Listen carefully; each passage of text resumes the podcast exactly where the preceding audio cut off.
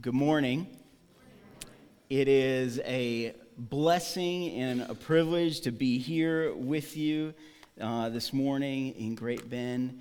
And uh, as I said, my name is Tony, and I am here today with my family. Um, that's the Thompson family. And my wife, Lori, our eldest daughter, Isabella, is 16. Audrey is about to turn 14. Jed is 10. And Silas just turned 7. And for the last 11 years, um, and, and you guys have been with us from the beginning, uh, the Lord called our family to this part of the world in Southeast Asia and uh, what is known as the most unevangelized island on earth, where the majority religion dominates, makes up over 99.99% of, of two major unreached people groups that we are praying that we to see a, a church planting movement take place there. And so for these last 11 years, uh, by day, I've gotten to serve as a pastor at an international church there, and at night, I lead a, a team of other families who are coming alongside national uh, leaders to see a gospel centered, disciple making, church planting movement really transform and multiply among these unreached people groups uh, where we're at. I want to start by just thanking you all for being a part of this with us, for praying for us, for partnering with us financially, for sending teams out there to encourage us and to come alongside and invest in the ministries that we have going out there. It has been an absolute tremendous blessing to have you all with us. Um, 2001, at the time when I was kind of writing this message in 2020, God had me in the book of Zechariah.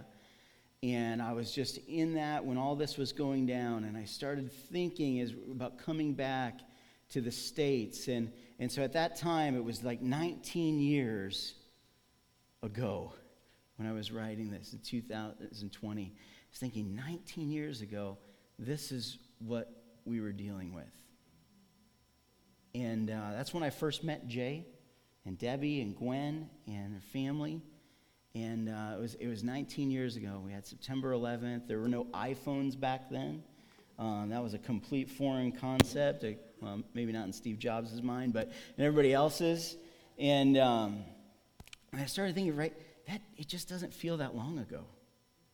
Like that does not seem that long ago to me, but it was 19 years ago.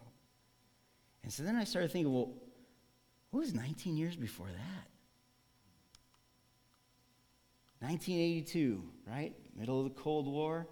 The Time Man of the Year was the computer. I was like, wow. You know, I was, I was five years old. I can still remember being five years old. You know, and so I was I started going, well, what was 19 years before that? 1963, right? The assassination of JFK, the March on Washington. And then I write, obviously, I'm going to go, well, what was 19 years before that? D Day. And then it hit me as I was thinking about this. On a timeline, my birthday is closer to D Day than it is to today. I want you to think about that, especially people of my age, right? Middle of life. And then you can think about that if you're a little older than me. What's your birthday closer to? Right? But do that after the sermon. Uh, my, but think about that. My birthday was closer to D Day than it is to 2 Day. And that, I had these two overwhelming realizations at this point. One was that my life is not that far removed from history. Right? This is stuff I learned about in school, you know, the, the people that I knew that were there and in that battle have almost all gone to be with the Lord. Right? That was history. But when I look at it in chunks, I'm like, wow, I've already lived that much life here from the time when I was born. The second realization that I hit was that my life is really but a breath, but a vapor. Because that time has gone by so fast, those chunks of 19 years. And it's not slowing down. And so, kind of gave me this perspective a little bit. Like David prayed in the Psalms, right? Teach me, O Lord, to number my days that I might gain a heart of wisdom. And I think we need, especially in times like this, that wisdom comes from perspective, but not just a historical perspective like this, but from an eternal perspective. And so this morning, I want us to take a broad brushstroke through the book of Zechariah, written in a time of uncertainty, of unrest, to see these three things that, that God is always working towards in whatever, in whatever crisis we face. And so the book of Zechariah was written about 65 years after the fall of Jerusalem, about 75 years before Nehemiah uh, returned to rebuild the walls. And at this time, the city is still in ruins. The temple only had its foundation, and there was no desire to complete it.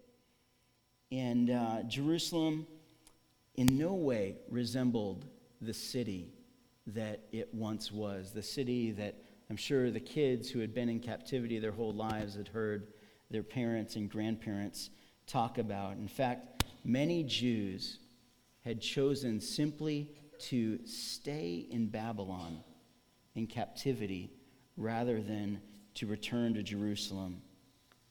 They just would rather stay in exile because there was no protection, no offer of hope or a prosperous future in the city of Jerusalem. Spiritually, the people had turned away from God. They were fearful, they were hopeless, they were joyless.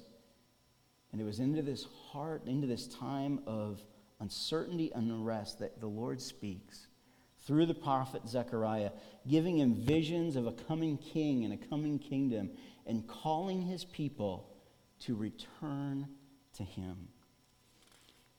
And so, the first thing I want us to look at this morning that God is pursuing in this world is a glorious kingdom for all the nations. In Zechariah chapter 2, we, we read about this vision of a man with a measuring line. He says, And I lifted my eyes and saw, behold, a man with a measuring line in his hand. And then I said, Where are you going? And he said to me, To measure Jerusalem, to see what is its width and what is its length. And behold, the angel who talked with me came forward, and another angel came forward to meet him and said to him, Run, say to that young man, Jerusalem shall be inhabited as villages without walls, because of the multitude of people and livestock in it. And I will be to her a wall of fire around her, declares the Lord, and I will be the glory in her midst. So I want us to look at just a, a few aspects of this kingdom, sorry, of this kingdom that we're going to look at this morning. The first one I want us to look at is that this is a, a kingdom without walls. Right? Jerusalem shall be inhabited as villages without walls. And it says it's because of the great number of people and livestock in it. This is the idea of, of overflowing abundance, right? That this is a kingdom that cannot be contained. And the implication is that no wall will limit its reign. It's not limited by walls. And we know that Jerusalem is not physically, right, the, the, the eternal city, as maybe many of its former inhabitants at that time used to think of it or see it. But the scriptures make clear it's a representation, we know, of the eternal kingdom that God is establishing. And when we think of a kingdom, a kingdom is simply that which is under the sovereign authority of its king. When we speak of the kingdom of God, Jesus said that his kingdom was not of this world, meaning it was not a geographic or political kingdom, but rather, he said it was within those who believed in him. And so his is a spiritual kingdom that exists in and is expressed through all those who have given their lives and given the authority, surrendered the authority of their lives over to Christ the King. This is the kingdom without walls where the Lord Himself is the glory in our midst. Right? We know that scriptures, our hope of glory is Christ in us. He is the glory with this, within its midst, and the wall of fire around her. Right? We know that death itself cannot touch those who are His. No one can snatch us from His hand. He is our eternal protection. The second thing that the book of Zechariah reveals to us is that this kingdom is a kingdom for all nations. It's a kingdom without walls, and it's a kingdom for the nations. In chapter 2, verse 10, it says, Sing and rejoice, O daughter of Zion. For behold, I come, and I will dwell in your midst, declares the Lord. And many nations shall join themselves to the Lord in that day, and shall be my people. When the Bible speaks of nations, it speaks of people groups. Groups not simply defined by geographic or political borders. But we see in the book of Revelation, right, that this, these are people from, there will be people from every tribe, tongue, people, and nation gathered around the throne worshiping the Lord. And our island alone, there are 52 these major unreached people groups. These are tribes of people, this of 10,000 people or more, um, that do not have a church in it that is, that is of its own people, uh, sharing the gospel with its own people. It was always God's plan. It was always God's plan from the, from the beginning. Um, as, soon as, as soon as the nations first were created after the Tower of Babel, and God calls Abram and blesses him that he may be a blessing to the nations that were just scattered. When Christ ascends into heaven and gathers his disciples and commissions them, is to take the gospel and make disciples of all nations. At the end of the story, what we see is we see there are people from all nations who are gathered. And here we see that this kingdom that God is establishing, this spiritual kingdom, is a kingdom for all nations. And the third, the third aspect that we see of the kingdom in the book of Zechariah is that it is a kingdom that honors and reflects the glory of its king. And there are two things, if you read through the book of Zechariah, that you see that come out is that God is looking for, right, in his people that honor and reflect who he is. And the first of those that we see is a right heart. He's looking for a right heart. Motives matter. In chapter 7, people were looking for the Lord's favor. So imagine the Jewish people, they're in exile, they're in captivity and in exile, and they're praying and they're fasting and they're looking for the Lord's favor, but they weren't experiencing. So they sent some people to ask to the priest, and they're like, hey, should we keep doing this? Like, should we even keep doing this? It's not working. We're not getting what we were looking for. And so in chapter 7, verse 4, it says, The word of the Lord of hosts came to me and said to all the people of the land and the priests, When you fasted and mourned in the fifth month and in the seventh month for these 70 years, he says this, Was it for me that you fasted? Was it for me that you fasted? Why do we do the things that we do? Because motives matter to the Lord. Scriptures say man looks to the outward appearance, but the Lord is looking to the heart. Is it to please men? Is that why we do what we do? Right? Is it possible that we do things that look like good things to a watching world in order to gain society's favor or acceptance? This is so common in the context in which we live, in the major religion there, uh, where I've had a number of friends confess to me and openly tell me that their chief motive is just so that others would see that they're faithful practitioners, that they would gain acceptance by the society. But how about for us here, at the church? Especially in this age of social media, which can so easily become a podium for self righteousness. So easy to do things or to say things that have the appearance of righteousness, but with motives that weren't actually to be right with God, but to be viewed right by men, to win the approval of others. And into this, God asked the question of us Was it for me that you fasted? Was it really for me that you were doing that? Or is it to gain a blessing? Gain God's blessing. And again, in our context, one of the biggest hindrances to the spread of the gospel is the false teaching of the prosperity gospel, where it warps people to look at God primarily for what he can give to them materially on this earth, rather than point people to Jesus to see what he has already given them spiritually and eternally. Um, in his kingdom through Christ. God is looking at our heart. The second thing that God is looking for in his people that reflect the honor and glory of his king are right actions.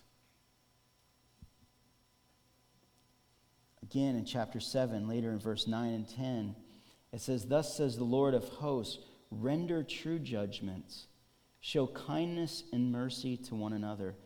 Do not oppress the widow the fatherless, the sojourner, or the poor, and let none of you devise evil against another in your heart. And then in chapter 8, verse 16 and 17, he says, These are the things that you shall do. Speak the truth to one another. Render in your gates judgments that are true, and make for peace. Again, do not devise evil in your heart against one another, and love no false oath. For all these things I hate, declares the Lord. You know, we do have injustice and prejudice that has existed throughout this world wherever there is a minority of people existing with a majority of people.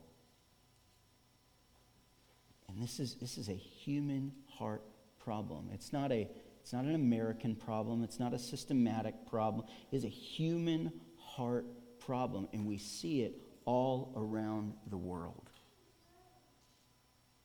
I'm sure it's present here, but it is present all around the world.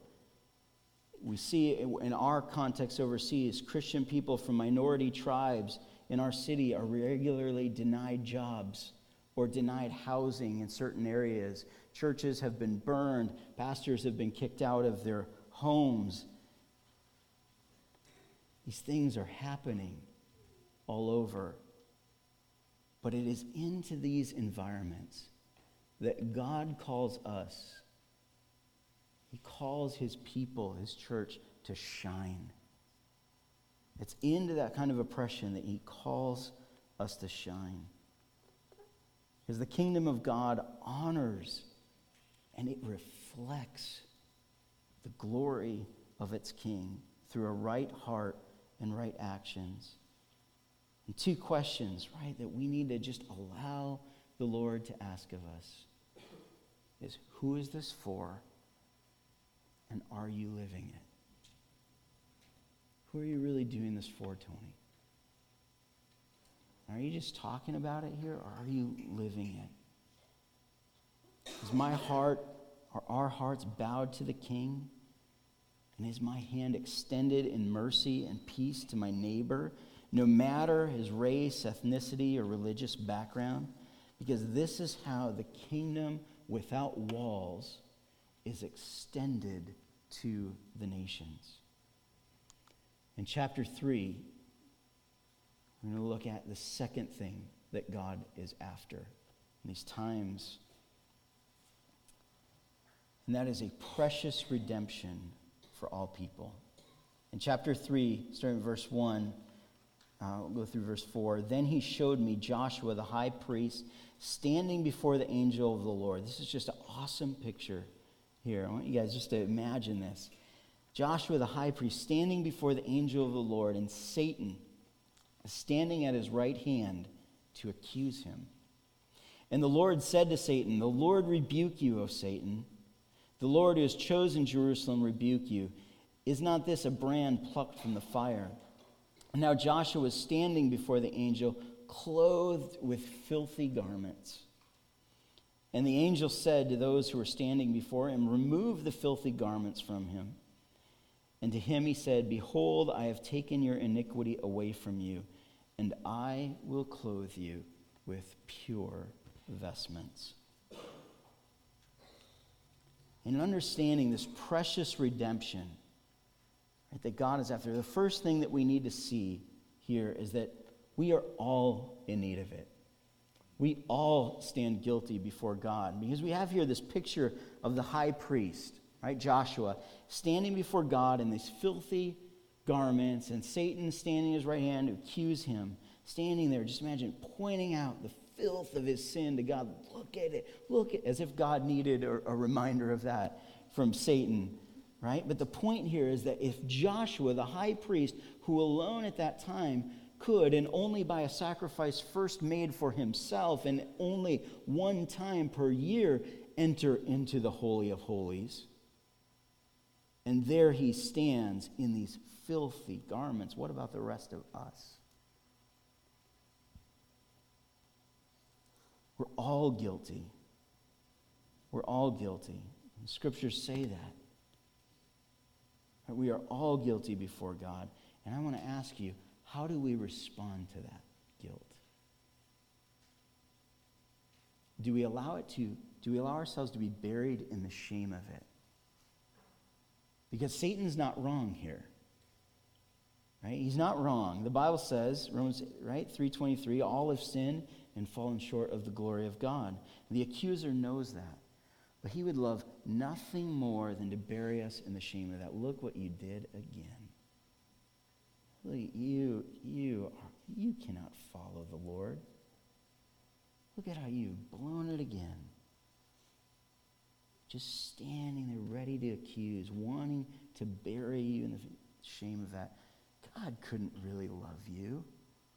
You're not good enough. Right? He wants to just bury us in the shame of those accusations.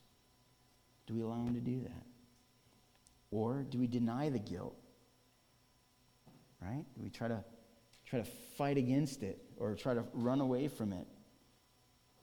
Right? Try to ignore that shame completely. A well-known author and philosopher, atheist named Aldous Huxley once wrote, well, I won't read the full quote, but he, he talks about him and his friends. He says the way that they discovered to deal with the guilt was by simply ignoring it. Just by ignoring it, throwing off all, all feelings of guilt. And the, in the way that he said to do that, for him it was the key. But I hope you hear this as the cost. And he said the key to doing that was to simply deny that life had any meaning at all. And then you didn't have to deal with the guilt. You do whatever you want. This is meaningless. He says that was the key to being his own king, to doing whatever he wanted. But I hope you hear that as the cost this morning. Or do we fight against the guilt? Right? Maybe you don't let it bury you in the shame, in the shame of it. Maybe you don't um, try to deny it, but maybe you try to fight against it. Right? We try to justify ourselves, fight against the shame. We try to lay claim to some virtue or something that someone says is virtuous, or we compare ourselves to others. I'm, you know, secretly in our hearts, I'm really a good person, especially compared to what that person did. Or you know, but when we do that, when we compare ourselves to others to make ourselves feel better, we are just simply following, following in the footsteps of Satan himself. Just in these accusations. Look at how sorry. Look at how filthy you are. Right? And we're following in that same footsteps and forgetting that pointing out the sin of another never removes sin from us. Pointing out the wrong of another does not make us right. Instead, the scriptures say that all our righteous deeds are as filthy rags before the Lord. And instead, there is only one way that sin can be removed from someone. There's only one way that pure garments, pure vestments, can be given to someone. And we see in verse 4 and the following verses that is through God Himself. And so, how does God respond to our guilt? Right? How does He respond to our guilt? We see right away the Lord rebukes Satan. Right? I love that. He's like, Psh, you got no place here. This is not about you. Zip it. And he rebukes him. And then he declares, Remove the filthy garments from him. Behold, I have taken your iniquity away from you. And he promises, I will clothe you with pure vestments. So he doesn't listen to Satan, he rebukes him. Because we see God's not after recompense, he's after redemption. And then the angel, right, says to him, Remove the filthy garments from him. He said to him, Behold, I've taken your iniquity from you, and I will clothe you with pure vestments. In our context, the, the majority religion tells themselves repeatedly that God is merciful. But then they are instructed in all their actions and all their hope then is placed in this hope that our in this idea that our good deeds must outweigh our bad deeds. And so then they spend their lives trying to feel better about themselves religiously, comparing themselves to others, um, trying to point out how bad somebody else is and, and then how good they are. And, uh, but they know deep down that still doesn't remove the sin, it doesn't remove the guilt. But here we see that it is God who is promising to take away the guilt, to remove our sin, right? To forgive it. And sometimes, as you have conversations with people, the idea of forgiveness there is that, that God would just, just wish it away. You know, that that's forgiveness, that it would just be just kind of like, you're forgiven, as if that sin wasn't there. But if we know what forgiveness really is, right, what the removal of sin costs, it always has a price. It always has a price. And I was sharing this with a, a, friend of mine from this religion, and at the time he had just recently had his, his motorcycle stolen from him. And so somebody had stolen his motorcycle, and he was dealing with that, but we were ta- having this deep conversation about about spiritual sin, about grace, and why it can only be by God's grace alone that someone could be saved. And we were talking about the issue of forgiveness, and I just said, imagine if the police, they, they catch the guy who had stolen your motorcycle, right? At that time, it was about a few weeks prior. And imagine they bring him to you. And I said, Chu, you know your motorcycle is long gone. It's been sold. And that person's probably blown the money. And so imagine they bring him to you and, and they say, We got him. I mean, what are you going to say? You're going to say, I want my motorcycle. Or pay me back for it. And the person's going to say, I can't. I don't have anything that I can pay you back with that's enough to cover the cost of this motorcycle. Right? I said, Well, what are you going to do? The police officer says, What do you want us to do? You want us to throw him in jail? or, or you could forgive him. And I said, you know, if you forgive him, what's the cost? And he just says, my motorcycle. It's like, yeah, that's the price to forgive him. is your motorcycle. The cost for God to forgive us was the blood of his son, Jesus Christ. That was the payment for our sin. That was the cost of our redemption. And we see that as we look throughout the book of Zechariah. He says, we wonder, how is God going to remove our sin? Right? There's this promise in verse 4, chapter 3. And then he says in, in verse 8, later in that chapter, that he will bring forth his servant, the branch.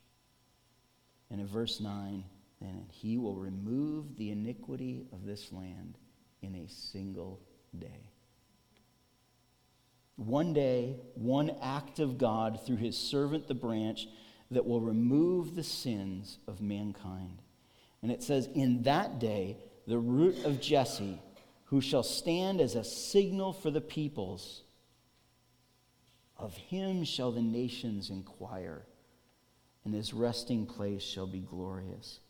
It is through Jesus, the branch from the root of Jesse, that God will redeem his people from among the nations, By bringing both the natural and ingrafted branches together as one people in Christ, establishing his kingdom forever.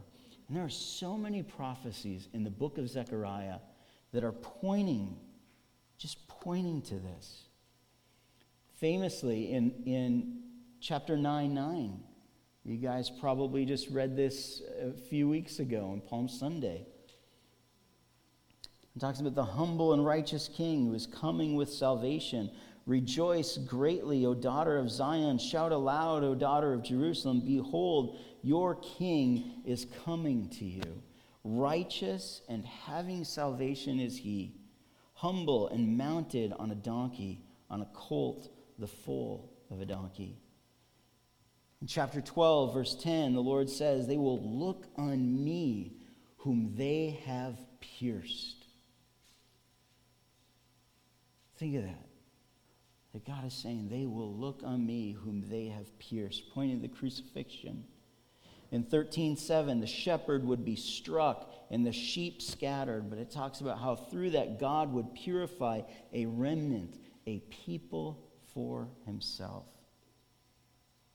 And in Zechariah 6, uh, verses 12 and 13, it talks about a crown being placed on the head of Joshua, the high priest. And it says this there will be a priest on the throne. There's no longer a king and a priest, there will be a priest king on the throne. And they said, that's who the branch is in chapter 6. So Jesus Christ, the righteous shepherd, priest, king, he is the branch who brings salvation to the nations. He brings the salvation that the nations are in need of. He is the only one through whom our sin can be removed from us because it was him who was pierced for our transgressions to redeem and purify a people for himself from among all nations. And the pure garments that we're clothed with in this vision. Right? We see in like 1 Corinthians 1:30 where it says Christ became righteousness from God to us. And in Philippians 3:9 where Paul prays for righteousness not of his own that comes from the law, but the righteousness of God that comes through faith in Christ. we see there that these pure garments that we're clothed with in this vision, this is the righteousness of God Himself. That the scriptures say, come through faith in Christ, the branch whom God brought forth from the root of Jesse.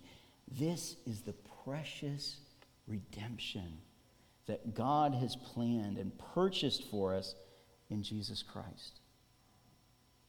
And as we embrace that, and we embrace the magnitude of his love for us in that, that he did this because he loves you and he wants you in relationship with him. And, as that sinks deep into our hearts and as it resonates in our consciousness, we begin to experience the final thing that, that we see in Zechariah that God is after in these times of unrest and despair.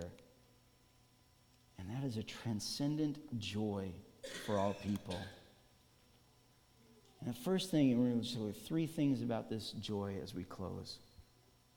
Be brief. The, the first thing is that this joy is found in beholding our King and what he provides for us.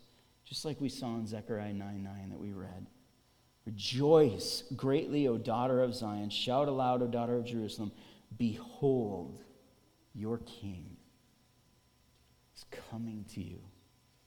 Righteous and salva- having salvation is he. The cause of our joy and celebration is in the beholding of our King.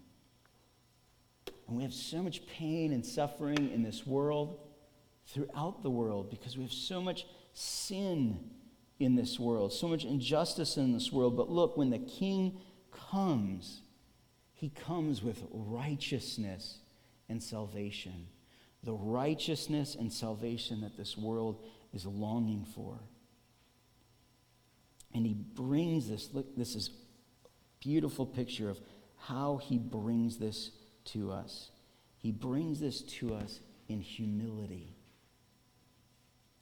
Right? Riding on the colt, the foal of the donkey, not a war horse.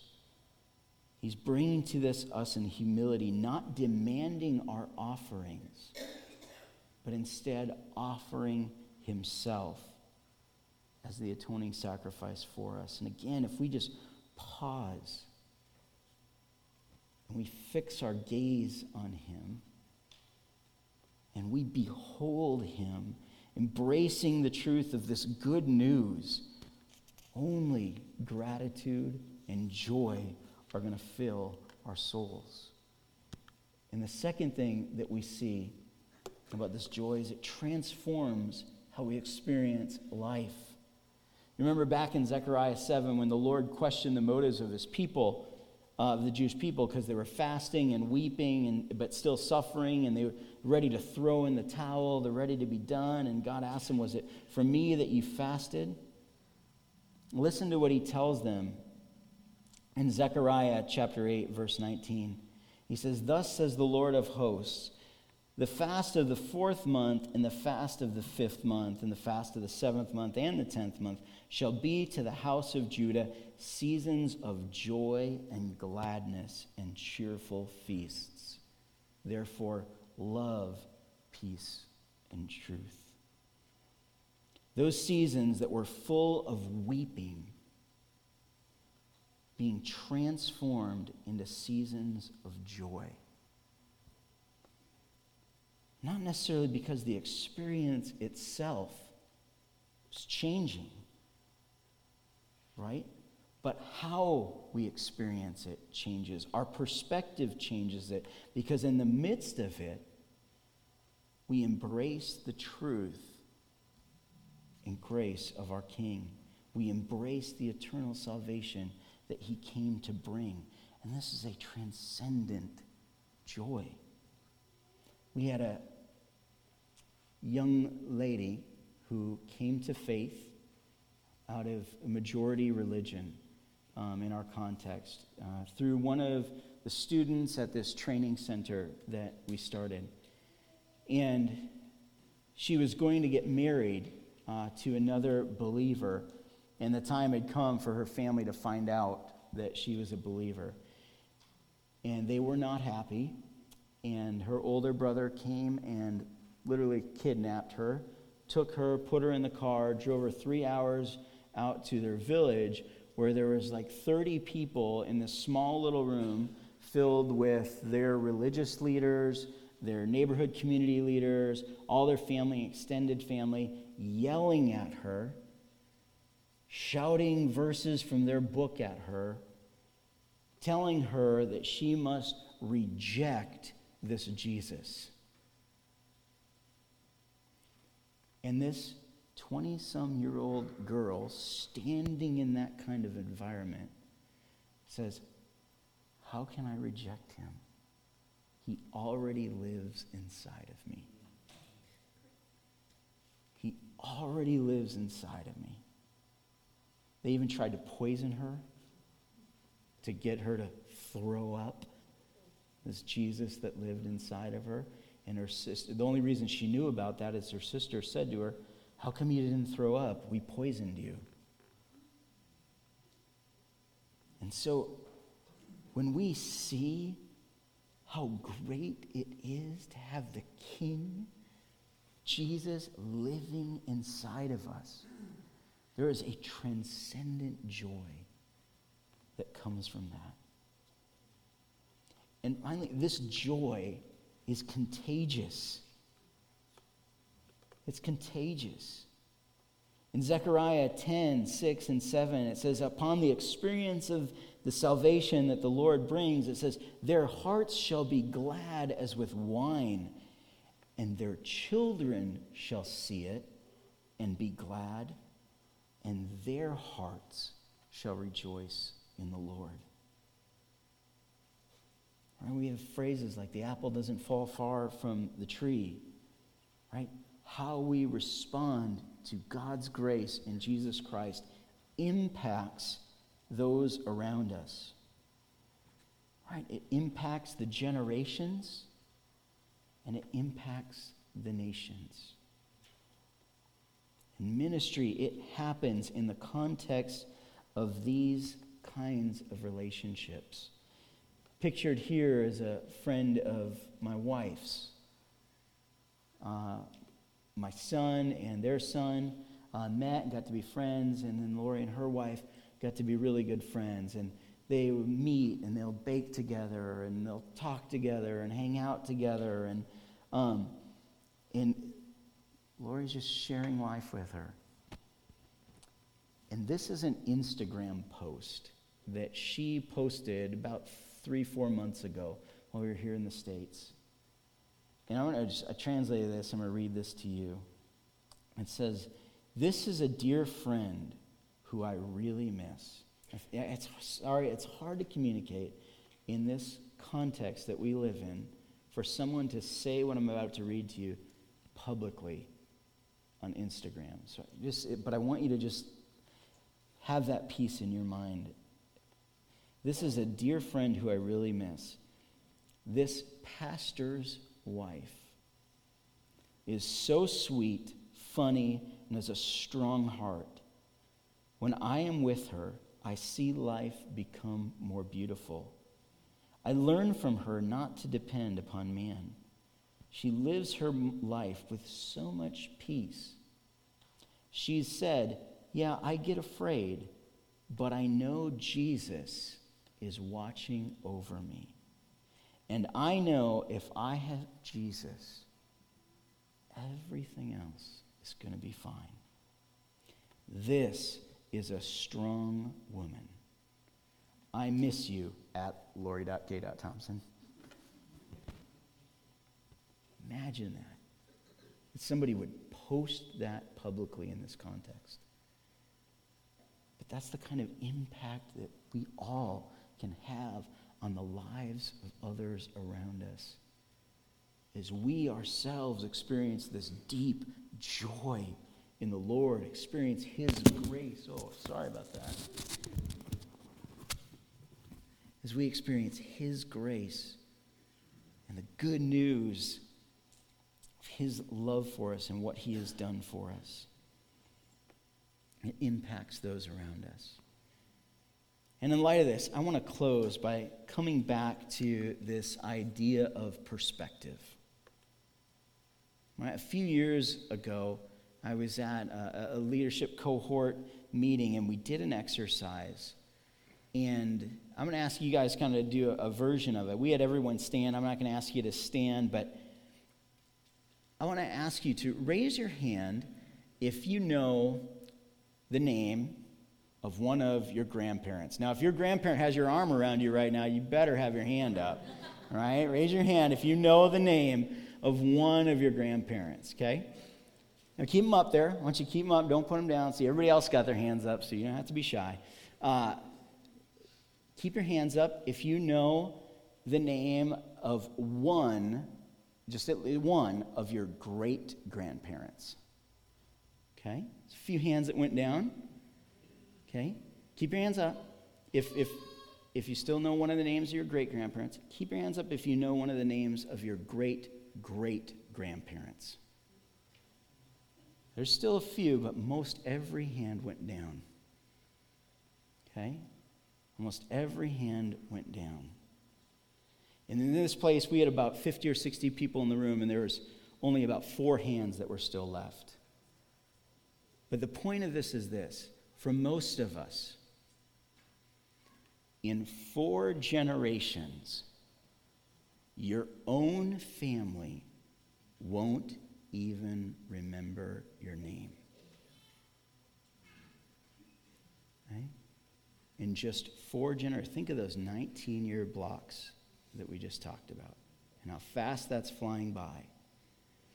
In four generations, your own family, not to mention what you did, what was important to you, right?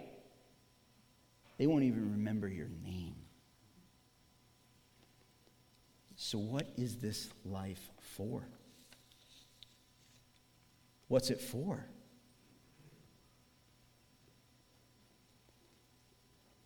And I want to submit to you our brief time on this earth, may it be about a glorious kingdom for all the nations, a precious redemption for the nations, and a transcendent joy for the nations. That is what God has been pursuing in this world. And we see those things clear, even more clearly in times of unrest and uncertainty. We see it even more clearly. Clearly, it's what Jesus came to establish. It's what he commissioned his followers to bear witness to. And we see in Revelation, it is the culmination of history, of his story. And I want to encourage you this morning to look at this brief life that we've been given this vapor that we are in the midst of through the scope of eternity? Through the lens of eternity, and ask God, God, am I living for your purposes or for my own?